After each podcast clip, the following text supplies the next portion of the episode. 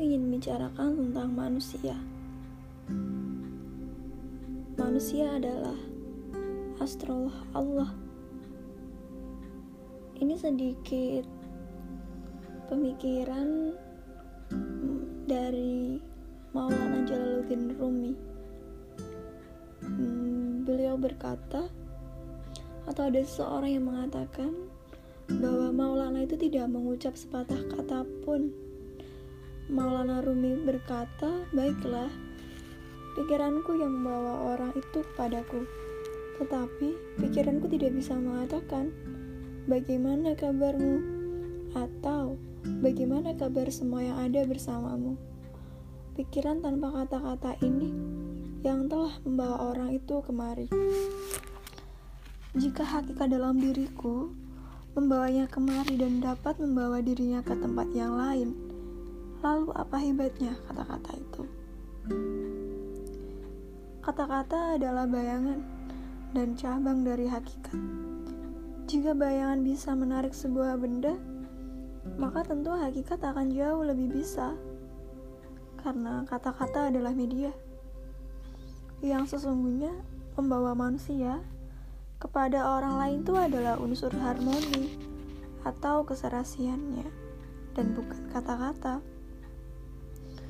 Bahkan ketika seseorang telah melihat seratus ribu mukjizat, fakta dan karomah, sementara tidak ada unsur harmoni yang mengikatnya dengan nabi atau wali yang menunjukkan kejadian luar biasanya itu, maka semua itu tidak akan ada gunanya sama sekali.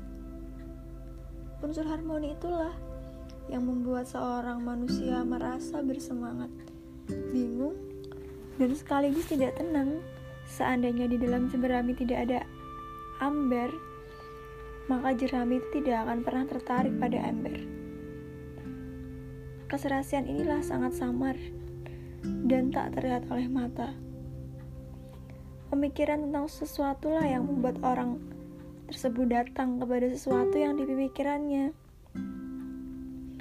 Memikirkan taman akan membawa seorang menuju taman, dan memikirkan toko akan mengantarkan orang itu ke toko. Tetapi di antara pemikiran-pemikiran ini terdapat sesuatu yang palsu dan sulit dibedakan. Bukankah kamu pernah mendatangi suatu tempat tetapi kemudian kamu menyesal karena telah mendatanginya dan berkata, Aku pikir ini tempatnya, tapi ternyata bukan. Pemikiran ini laksana sebuah kemah yang di dalamnya terdapat seseorang yang sedang bersembunyi. Ketika pemikiran menghilang dari pandangan dan hanya hakikat tanpa selubung, pemikiran yang tampak, maka akan terjadi kebingungan yang luar biasa. Jika hal itu terjadi, tidak akan ada lagi penyesalan. Ketika muncul hakikat yang menarikmu, maka tidak akan ada hal lain lagi selain hakikat itu. Hakikat itu sendirilah yang menarikmu. Pada hari dinampakkannya segala rahasia. Lantas, apa gunanya berbicara?